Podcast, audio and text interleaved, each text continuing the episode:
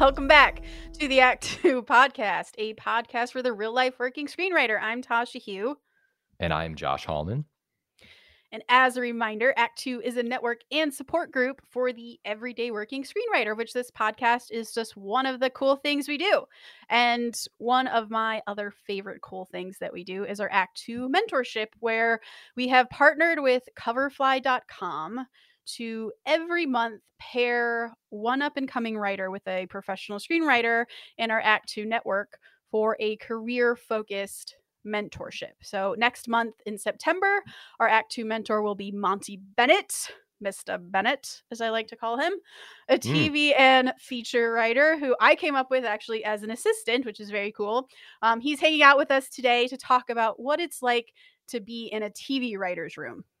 Now, again, if you're interested in a career industry mentorship, follow Coverfly on Twitter and on Instagram. Follow me, Tasha 3.0 on Twitter or Story Thursday on Instagram. And me, Josh Hallman uh, on Instagram and Joshua Hallman on Twitter. And also, definitely take a look at our episode where we announced the mentorship a few months ago. And there are a lot of details in there about just what the mentorship entails, how to use it, and most importantly, how to apply to it, which is all through Coverfly. So check that out. Yeah. All right. So today we are going to talk about what it's like to be in a TV writer's room because. Hang on. What, one second. Welcome to the fucking podcast, Monty. Thank Thanks. you for being here. Thanks for Tasha, having me. Just I never right into that. business. Oh, never talk. Never, never. Okay, I'm sorry. Go ahead. Actually, Josh is right. Monty, tell us about yourself. oh, I, I thought I was getting off scot free. No, um, we want to talk. We want to talk about you. Let's let's hear like what are you working on? What kind of rooms have you been in? And also, um, what are you doing now? I've I've been in mostly genre rooms. I had two uh, period piece specs, uh, landed production companies. I'm kind of all over the map. I've also ghost written on right now. Right now, I'm ghost writing for a I can't talk about, but it's a very big. Um, it's for an A-list writer, very big franchise. So that's a little bit about me. And, oh, and um, and my Alexander Graham Bell biopic is uh, trending on the blacklist at the time of this Amazing. recording, anyway. Monty is a huge history nerd. I do love history. All right, enough about Monty. Yeah. All right. Yeah. let's let's go back. Let's paint a picture of what daily life is like in a writer's room because Monty, you have actually been in writers' rooms with real people. I've only been in virtual rooms. So I think yes. we can talk about the difference between those as well. And I kind of really want to start with basics. So, like, what time did you have to wake up to get to work? Where was the office? When did you have to be into the office? I mean, I think a pretty general starting time is 10 a.m. Uh, for everyone. And then, you know, at 10, it, it, I guess it depends on the room, but I'm pretty sure industry wide there's like shoot the shit time, like 20 mm-hmm. to 30 minutes of like just like let's not talk about story right now. Let's just get to know each other. Like let's just download whatever happened last night on The Bachelor or whatever. And then you actually, I would say 10:30 is like really when you get into breaking story. Yeah. For Zoom rooms, that is cut much shorter. There's not as much uh, back and forth because mm-hmm we were at home all night and, and now we're in our PJs in the morning back at it. So there's really not a lot of back and forth, though with a good showrunner, the idea is to just let's talk about what you plan to do on the weekend. it, it is, I think, I think revving the room up and just like getting everyone relaxed before you dive in. What does the room literally look like? Like, is it just surrounded by whiteboards, post its? Does it look like a crazy wall for writers? What does it look like? Yeah, um, my experience has been there's always at least one or two huge whiteboards. On uh, on Swamp Thing, we actually put cards up on on windows, like like we were in the social network or something. Did you run out of space, or was it just that's it? Just was. We were just, we were just exploring. We were just exploring the space. You know, we liked. Uh, there were two I think two huge whiteboards, and they were taken up by I think uh, like things to, having to do with the season and season arcs, and we just really didn't want to. Uh, we, wanted to be looking at everything. Mm-hmm. And then, so you've got this nice little creative environment going. You've got the whiteboards, headshots, cards? Like, what is the like? What's the schedule like inside of the room? Like, what are you guys all doing? It's you know I think it changes a lot depending on where you are in the process, where you are in the season. Um, but you you are usually just putting cards up somewhere. I mean, you you're talking about scenes, uh, you're blue skying them, you know, and then suddenly you have to actually put pen to paper and and put down a card somewhere. What is your schedule like? Because we in our room we would come in at ten. We would have a little coffee break at around eleven fifteen, just because people's brains started to die around then. And so it's like, all right, let's take a coffee break. And then we went until I think one. So 11:15 to say 11:30, 11:45, we'd come back 11:45 to 1. We take an hour to an hour and a half lunch break and then come back until 3. So we barely worked. That's what it Your felt like. brain started to die after an hour and 15 Yes, minutes. like in Zoom, it's so different than being in a regular room. So what were your hours like in an actual room? You're breaking story from 10 to 1 ish. You're breaking for lunch. Then you're back on at 2 and you're breaking story until 5. That's like semi standard, I think, uh, in person. Um, and it can always go longer, and especially during production. But that, that was my experience. What was the longest night you've had? Midnight. We were on a deadline for the uh, Bible for uh, Magic Order. No. So that's the schedule. In both of my rooms, we had a Bible that we worked off of. Was that the case with your rooms, Monty? I think on all of my rooms, we had a version of a Bible that we had to rewrite per, you know, network notes. Okay, so you had one coming in, but the Bible itself was part of the process of the room Correct. or revising it. Yep. Got it. So in in Witcher, our showrunner had a Bible that had like character descriptions, his inspiration for the show, the themes he wanted to play with, some of the rules of the world, and then summaries of all the episodes. And that's essentially what I also came into the room with with Tomb Raider. And it's interesting because both of us were like, we just kind of made this up. Like this is just stuff we had to write to get to the studio so we can get Mhm. approved for the writer's room. And then once we get into the writer's room, like let's break it open if we if we need to. But the beauty, I think, of starting a writer's room with a Bible is now it's just out in front of you. You can you as the writer coming in know that okay, this is the general arc of the season. These are the general characters I get to play with, and it just cuts the line in terms of of brainstorming. And I've heard this is like a, a myth to me because I've never experienced it myself. But you know, writers have come into rooms frequently where there is no Bible, or if there was a Bible, because the showrunner need, needed it to get their their room greenlit when they actually get to the room they refuse to let any of the writers read the bible because they want to start from scratch because the Whoa. bible was just their tool to get the show sold and that's terrifying to me because where do you start I think that's awesome. I love that. I, would- I would do the same thing. I'd be like, hey, I tricked everyone. My show's a go. Now just fucking write something else.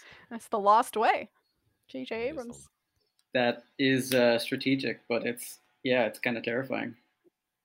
because as Monty said, he mentioned there's a blue sky period, and that's usually for us. Monty is about two weeks. What is it usually for your rooms? Yeah, I'd, yeah, I'd say two to three weeks, definitely. What what is it? Blue sky period. It's the brainstorm phase. Yeah, What if there's a smoke monster? What if there's a hatch? Yeah, Yeah. exactly. It feels like that's the period where you come in. People have read your Bible or whatever it is. If if you don't have a Bible, it's the showrunner telling you what they kind of want the show to generally be, and then it's let's start the conversation. For example, hey, I know this is about time travel and a kid who mm-hmm. goes back in time to save his parents, but I'm not entirely sure what he's saving them from. So let's talk about that. You know what I love about screenwriting? Like they have we have all these these terms that you can use to make it sound like you're being productive when you're actually not doing anything. Where it's like, oh, I'm in the blue sky period right now. Just give me a give me a beat. oh, my my spec is just kind of kicking around out there. Just you know, we're, we're working on stuff. I'm just breaking some story. Fucking love this industry. It's funny you say that because I've known plenty of TV writers who have, you know, gone through the blue sky day and they come home and they're like, "Oh, I'm so exhausted. I can't do anything. I just have to go to bed." so, Oh my god! I mean, like it's a- just it's- daydreaming.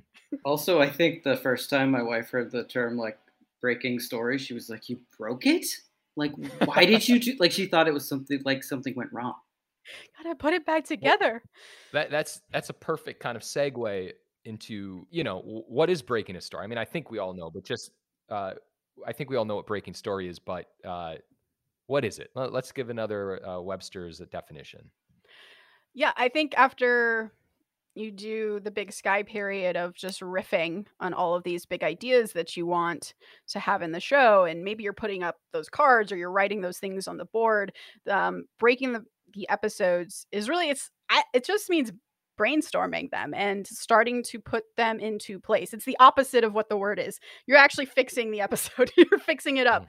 You're starting to put cards up on the board. I mean, let's talk about cards because Monty we use a program called Miro uh-huh. that um, is meant to replicate a whiteboard essentially and we just put up what looks like little post-its on the entire board and um, so like let's just say we're breaking episode two in our season. Then we'll have an, a box that says episode two. We'll have an act one, two, and three kind of labeled on the side of that box. And then whoever is in control of the board, because usually, and I think this is the case in real rooms where you have someone actually go up who's designated as the writer. There's only one person who has the the whiteboard marker and they're the one who's meant mm-hmm. to go up and write. And that's the same thing with virtual, where we have one person, and it's usually the assistant or the showrunner who's doing the Miro board. And they're like, okay, what's the first beat of episode one. All right, let's put up a note card that says Josh grabs his mic, plugs it into his computer, and starts up the Act Two podcast. That's the first scene. In person, um, I don't think we ever had, uh, you know, a, a column labeled Act One, Act Two, Act Three. It was just kind of like, obviously, this is the first act. You know, this is where the cards go. But yeah, very, very similar and uh, always color coordinated to the different storylines. Meaning by character? Yeah, usually. Like Swamp Thing is greens. Like it's always a green card. So you can just look at a board and you can see how many beats a certain character has and be like, oh, you know, that one's kind of lacking a little bit. Like, should we give him some love? Yeah, I think that's really smart. And you're right. Like I that's honestly the most helpful thing takeaway for me that I've brought to my own writing is having multicolored cards that way because it absolutely mean you can just glance across the room at the board and be like, oh, Swamp Thing only has three scenes and two of them are kind of coupled really close together. That's not proper pacing. I need to move that around and I need to give him more scenes because he's our main character. So color coding becomes super important for that. Absolutely. I was going to talk about like just pitching ideas in the room. I would like the the scene set because in particular like are you sitting there unaware that it's like being in school, you might be called on. They're gonna be like, Monty, give us an idea in one minute. Mm-hmm. I'm gonna mm-hmm. come. I'm gonna circle back to you, and I'm gonna fucking need a, a third act idea from you. It's different for every show. I think you know with the with the showrunner exactly how they want you to pitch, but I'd say usually there's like a directive, and but there's also just pitching. You know, rolling off, riffing off of one another, and and um, it it just kind of you know yeah. pitches accruing pitches and um, the whole room as a whole. You're just kind of spitballing collaborating with each other. Tasha says something and i'm like you know what? Yeah and also what if this happens or what if that happens? It's basically spitballing right? So it could be so like hey this is who i think the villain is. This is the backstory that i think the villain this is me the showrunner talking and this is the kind of the backstory that i'm thinking for them but what if the backstory was actually like he's from another planet and he's actually not from Earth? Like, is that interesting?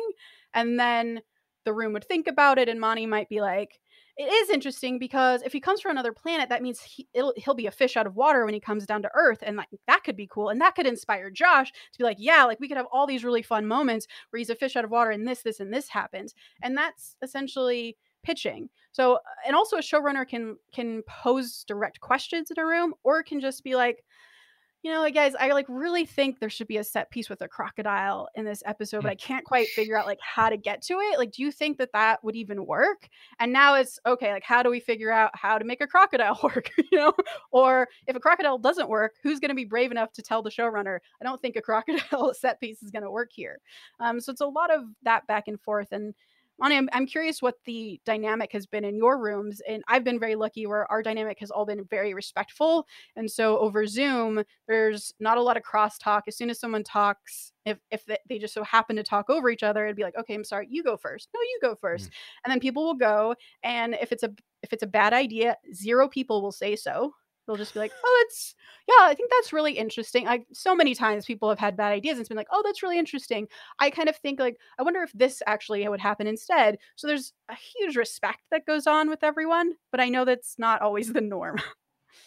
yeah, I mean, uh, my experience, uh, people were mostly respectful. Um, I I can recall an instance where um, it was a a writer's assistant was pitching too much um, and and kind of sometimes over uh, an upper level, mid to mid to upper level writer. Um, what does that um, mean? Sometimes over them would talk over them or disagree with them openly. Would step on them, yeah. Would step on their pitches, and uh, you know, not saying that your pitch is is wrong or bad, or, but just the respect. You know, the, the respect lines were crossed. Hmm so and then, and then that uh, upper level writer uh, lashed out uh, one day, and there was oh. kind of a you know there was kind of a, an in the room uh, war of words. Hmm. Wow! So it's like, hey man, shut the fuck up! You talking over me. Yeah. Be respectful. And then do you? D- does the room take a break after that? Or are you like? Uh, so the room did stop because the writer's PA came in with lunch, and it was just perfect timing. And then uh, the the person in question walked out. So. like, how did the showrunner handle that situation? Because the showrunner is essentially meant to be the manager of the room. Showrunner was not present. Ah. Showrunner was uh, on set. Got it. So was this upper level person running the room? In that moment, actually, I think they were. Yes this was another topic I wanted to talk about was hierarchy. I've never quite experienced it in my rooms. I've been very lucky where the showrunner made it very clear that look, the writer's assistants are going to be pitching. Uh, we didn't know anyone's titles really until quite late in the room, so no one knew who the upper level writer was you can kind of tell who had a bit more experience just by the way they presented themselves. But again, because everyone was respectful, no one talked over each other, and the higher level writers were 100% okay when our assistant spoke up and, ha- and pitched an idea and would even be like, that's a great idea. How about we add on to it with this or whatever that is? And I think that's now been the model for me and i've sort of extended that into my room as well but i know that there's very strict hierarchy sometimes in rooms um, where I don't know if I've told this story of the podcast, but have heard a story. So this is like third hand for me of yeah, right. a showrunner who this is, this happened in my room. No, of a showrunner who who told their writer's assistant that they couldn't sit at the same table as everyone else, that they had to sit on the floor.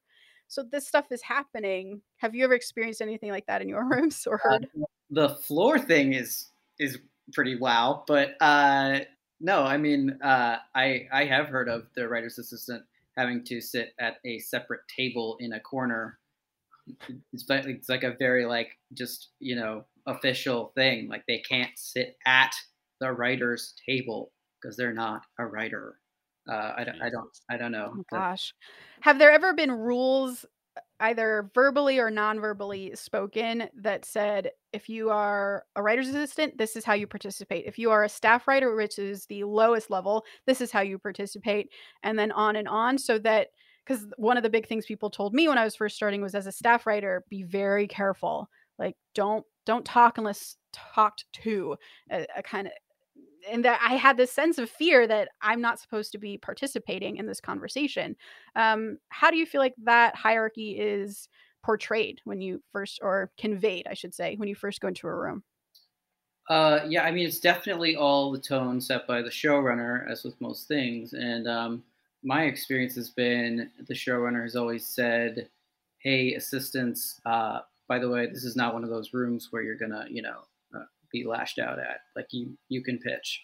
Um, if you feel, you know, best idea wins. Uh, we're all about just getting a good story down, and it doesn't matter who, you know, where that comes from. And you've never heard the the reverse?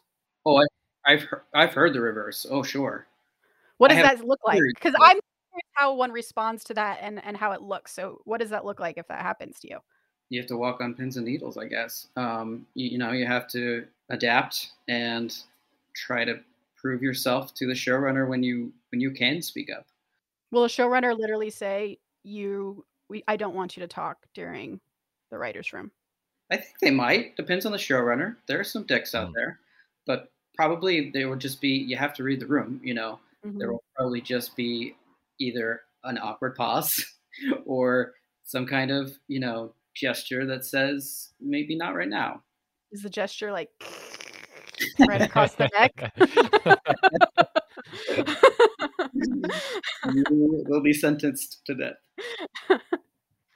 It's interesting because so much of this is eh, is having a feel for people you know like even it sounds like and not having been in a room but it sounds like you know you're you're around people so you're going to kind of feed off of certain people and if the energy's there and the creativity's there and you, you feel like you can pitch you can pitch if you're in one of those rooms where you know the showrunner's just kind of taking charge and he's you can tell he or she is going to tell you to be a little bit quiet you just kind of have to feel it out right like it, Mm. there's there's almost like a smoothing period within the first couple days of of getting in a room Definitely, yeah. I think you know. I mean, it's all about the vibe, um, and that's something that in Zoom rooms, I think uh, you know that that they really struggle with that because how are you gonna you know sense anything when you just have these tiny little boxes at the top of your Yeah. screen?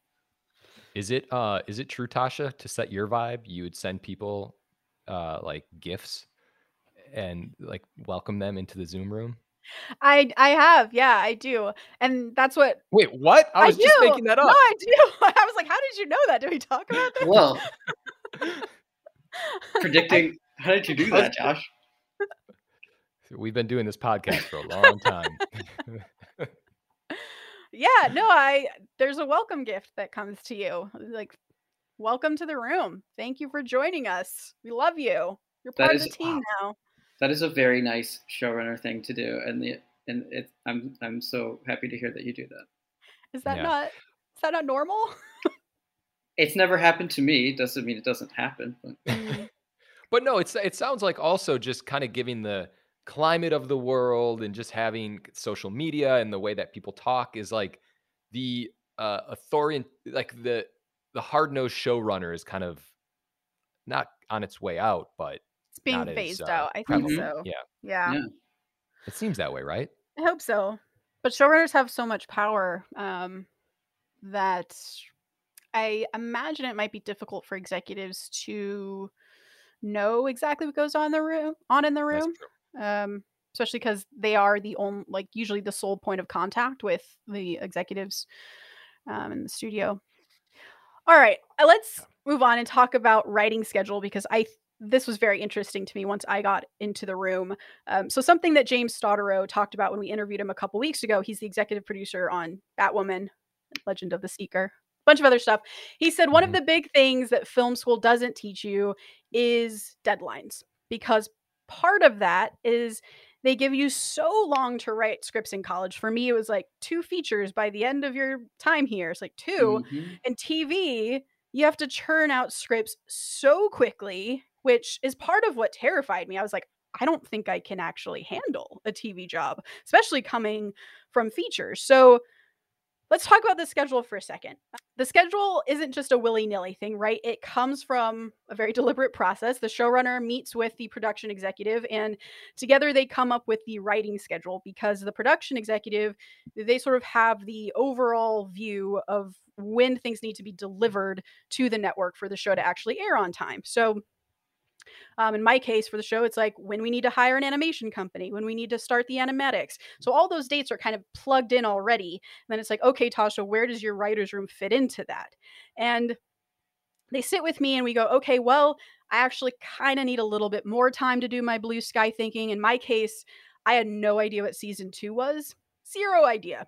No idea if we are going to the moon. I didn't know. So I was like, I need more than one week, which is what they allotted me. I need two. And so now we start building out this writer schedule. But at the end of the day, and Monty, tell me if this is different for you. I'm curious because this has been kind of my only experience, is that we get the two week blue sky period. And then if you are a writer who gets assigned an episode, which usually I found out it's everyone kind of above staff writer level who gets assigned an episode. Is that right? Well, uh, I I would say everyone. I mean, it, I, but we had longer. I mean, you know, ten to thirteen episode mm. seasons, so there were you know usually enough writer per you know the writer per episode count was correct. Okay, so we what it, what seems to be common on on smaller order shows. So like our show for Witcher, for instance, was uh, I think six episodes, um, and then for Tomb Raider it's eight episodes, and so not everyone gets assigned a script basically, and the hierarchy for writers in the room. Correct me if I'm wrong. Um, is staff writer, then story editor, then executive story editor, then co-producer producer, executive producer? Is there an associate producer somewhere? or is that a different job? Uh, I, I I haven't seen an associate producer in a while, um, like in a room, but yeah, I'm, it could be.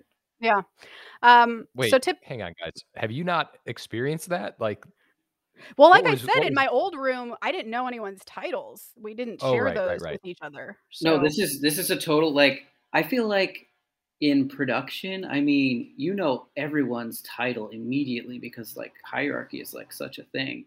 And in a writer's room, it's like this weird, like magical room where it's just a bunch of people sitting around, and uh, no, no one's ever, you know, what's your title?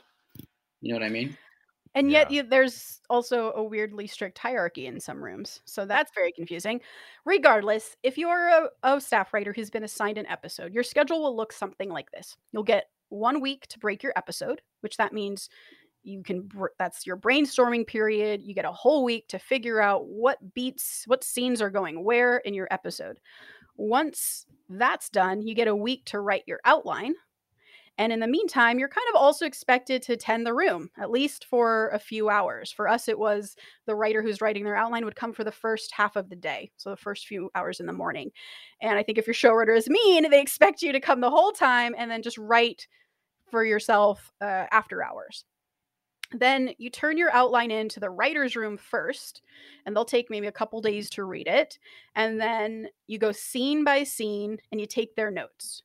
And then after that, you have a few days to revise that outline based on your writer's notes before you then turn it into the studio and or network.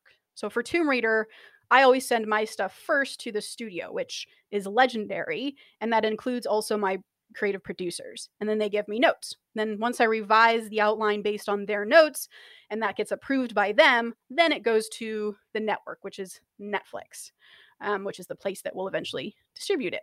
Then you get your network notes, and then you have to address those.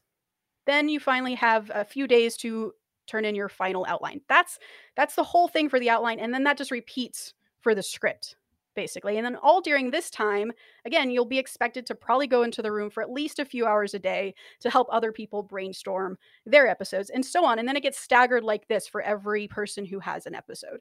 Has that been your experience too, or has it been longer or shorter? pretty similar, although uh, it, it wasn't uh, the the showrunner usually did a pass right after receiving you know whatever it was, whatever piece of material it was from the writer, um, and wasn't necessarily flipping it to the room for notes.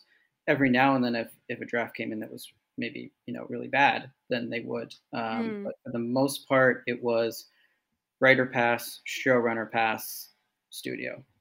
Oh, interesting. Was that a time reason, like just deadlines, or was that just showrunner preference? Yeah, I mean everything was pretty tight, so I can't say if what you know if if it was. I think it could it could be both actually. Mm-hmm. Mm-hmm. Could have been their preference as well. Also for animation, it's it's a little bit different. Um, my show is a 22 minute episode show, so that actually our time gets kind of cut in half.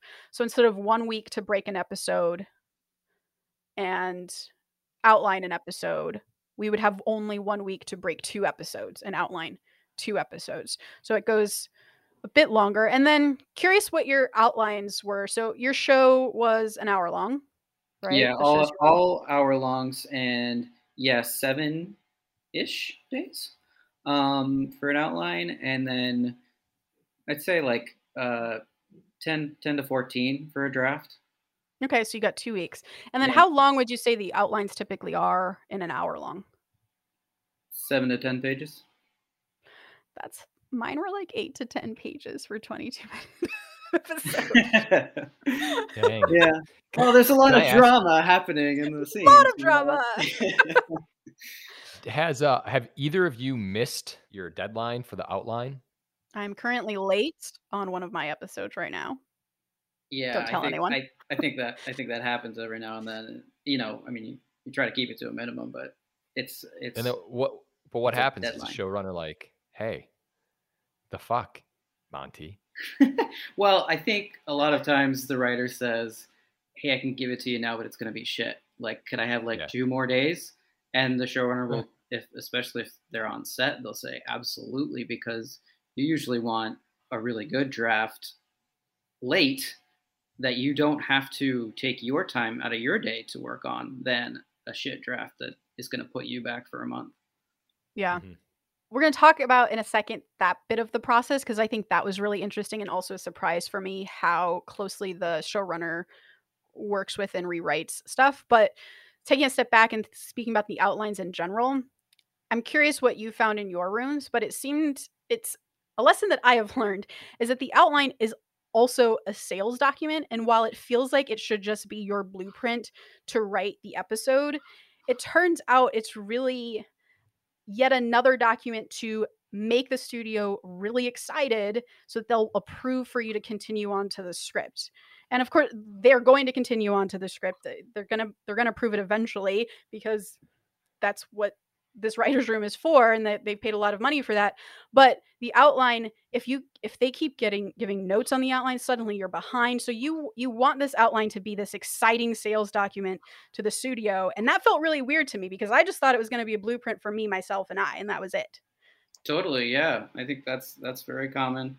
It's it's I think on the studio side, it's just to catch any glaring, you know, things that you know, any any red flags.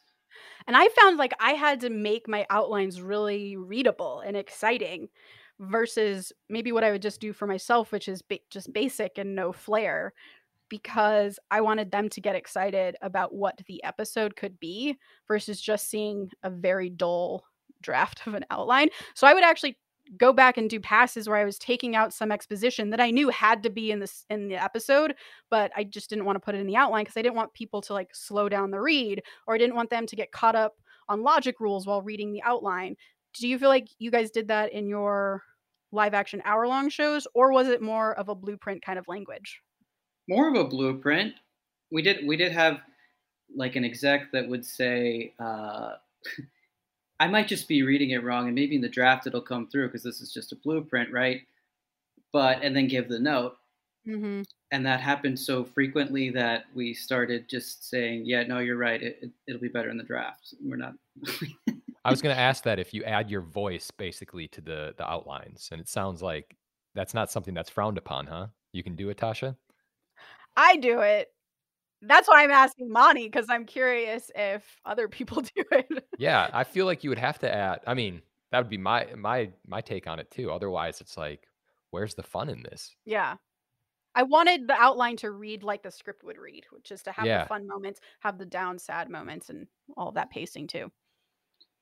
yeah, and that part can be for you, you know, to you know, so that when you when you're sitting down to actually write the draft, you have a little bit of that going on. Yeah.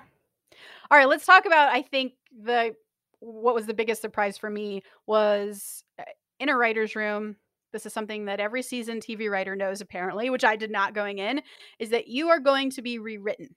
You just are. You will turn in your outline as Monty said, and the showrunner will rewrite it before turning it into the network or studio. The same goes for your script. And that is just how it goes. And you cannot take it personally. So, for example, and this is why this happens, and I think this was the biggest lesson for me is thinking about, you know, just get getting rid of ego. you know that that to me is also a big do or don't when we get to that part of the conversation of what to do when you're coming into a writer's room is don't have an ego because this is going to happen to you so like on tomb raider for example my number two writer is amazing and she turned in her script and it was great but because i am having all of these day-to-day conversations with production and casting and animation i know kind of the overall sweeping issues that have to be paid attention to and also what the pace of the entire show is looking like and how the scenes need to be structured to the best effect which is all just a perspective that the showrunner has that any writers in the room just cannot have because that's just not the way the room is structured. Um, and I think in live action that ends up getting more intense, right? Where you're having like these huge budget changes that only the showrunner knows about, or location changes. I mean, what are some of the stories you've had to have that like required big rewrites? Uh, the, I I won't I won't give away the show, but there was a car going in a swamp, and it was a thing that had to be rewritten um, because uh, it was very expensive. It was apparently very, very expensive to show a car going in a swamp. Um, I guess I, I, don't remember. I don't remember the reason. You had to take the engine out. You had to take a lot of things out. You had to make it very yeah. safe. Was that in the outline though? Yeah, it was actually all the way to draft, I think. Mm. And it was supposed to go off a bridge into the swamp and had to change it to to just a, a jumping off a bridge. Um, so that was a sad day. Yeah, um, sad day. shit happens in production, and you just have to rewrite it. And and the whole writers' room was just depressed for like a week about that. But uh, that's that's the way it goes. That's a really interesting point, uh, just about having ego, because I could see that being a writer, and you're like, why the fuck is Tasha rewriting me? And it, you just have so many things you're processing that it's just good to know that the showrunner is getting all this information that you don't know and it's just too much to even talk about so just fucking trust me and i'm going to rewrite you. It's not because you're bad it's because it's what needs to be done. Yeah. And th- that's what it is and what i have found my rewriting of other writers stuff has been like is more about tightening things and executing them um, quicker rather than changing anything because we all agree on this outline. You've hired writers who are talented. That's not the problem. It's again just I have a perspective that they don't. And I also encourage my writers to put as much as is in their imagination on the page because we can always pare back, but I can't mm-hmm. add, like it's harder to add, right? So like sometimes writers might be a little nervous to go a little all out on a set piece or um, describing a scene or if they go into you know a new temple or something like what does that actually look like a writer might be a little nervous to paint the the full picture because if they paint this full picture then maybe it's too much and you'll be upset but i'm like write write it big and then i can always yeah. take it down if i need to um, and that's the fun part about working with another writer who's kind of translating that outline for you already is that they have so many cool ideas that you just didn't even think of to begin with and you're you're working with like you know amazing clay i don't have a better metaphor. No it's great. yeah uh, uh, you, i mean you can't be precious at all um, and you know there there are a lot of uh, feature writers uh, coming into tv right now and i think that's one of the things they struggle with because you know they've had their babies all their lives and uh, this is just you know you write something one day it's completely different the next yeah. but you still have a job and you still get to write something that day you know? Yeah. Well let's let's kind of wrap up with the do's and don'ts because i think that's a good segue of how to behave in a writer's room and kind of what those expectations are. Um, i think my first one is just be respectful of everyone which is what we've kind of talked about. That just creates the best um, safe space for everyone because we're all giving ideas. And as we know as writers, that's a very vulnerable place to be in. so, like, the more respectful you are of everyone, the safer people are going to feel with giving their many bad and good ideas. My, mine aren't, you know, so general. I just have like sometimes there's that person that says, uh, oh, that pitch was mine. Uh, you know, when, when it's called back later. Mm. Um, don't be that person. Just try to keep the room moving. And you could be that person you know for someone else and say uh, yes uh, josh josh pitched that yesterday. And that's that's a much better way to, to go about that situation. Yeah. I also think that's related to the leave your ego at the door bit because at the end of the day this is not you writing a script for because you're so amazing and it's your script. It's this is a team effort. We are together teaming up to create a show that the showrunner is then going to go on and kind of sort of shepherd into existence. It's and I think even have there were many times in the room where someone didn't acknowledge that my idea was the idea. They would just pitch off of it almost as if that was their idea and you just let it go because mm-hmm who cares? it doesn't matter. At the end of the day, yeah. the idea is the idea. It does not matter if it's yours or not. Yep. So it seems like a lot of do's and don'ts, at least from my perspective, are just kind of like common sense. Is are there any um any hidden do's and don'ts in there? If you're a staff writer, I think in the first two weeks, I would I would just say be very cognizant of yourself. Don't don't go crazy and observe the dynamics of the room because that is what you need to play into. You're there to fill the holes, you know, fill the, um, you know, the the weaknesses that are in the room, and you be you be a strength to those weaknesses. Mm-hmm. Sometimes you can come out guns blazing and be taken, uh, you know, on the it, it, you would get off on the wrong foot with a showrunner possibly. Um, if you sit back and observe, and then execute once you have that knowledge, uh, I think you're much better off down the road in the long term. Let me ask you a random in person question. When you sit down at the table, do you sit at the same seat every day? Is it kind of like something that becomes known over time? Totally. Uh, like and a, and like then high school cafeteria and then one person will sit in someone else's seat just to mix it up and see their mm. reaction and then sometimes they'll say okay fine i'm sitting in so and so's seat and then the whole room is rearranged. But sometimes you you get in ruts and it actually helps like uh, you know like oh i'm going to sit over here today. See the view from over here. Do you silence your cell phone? Yes i think you should.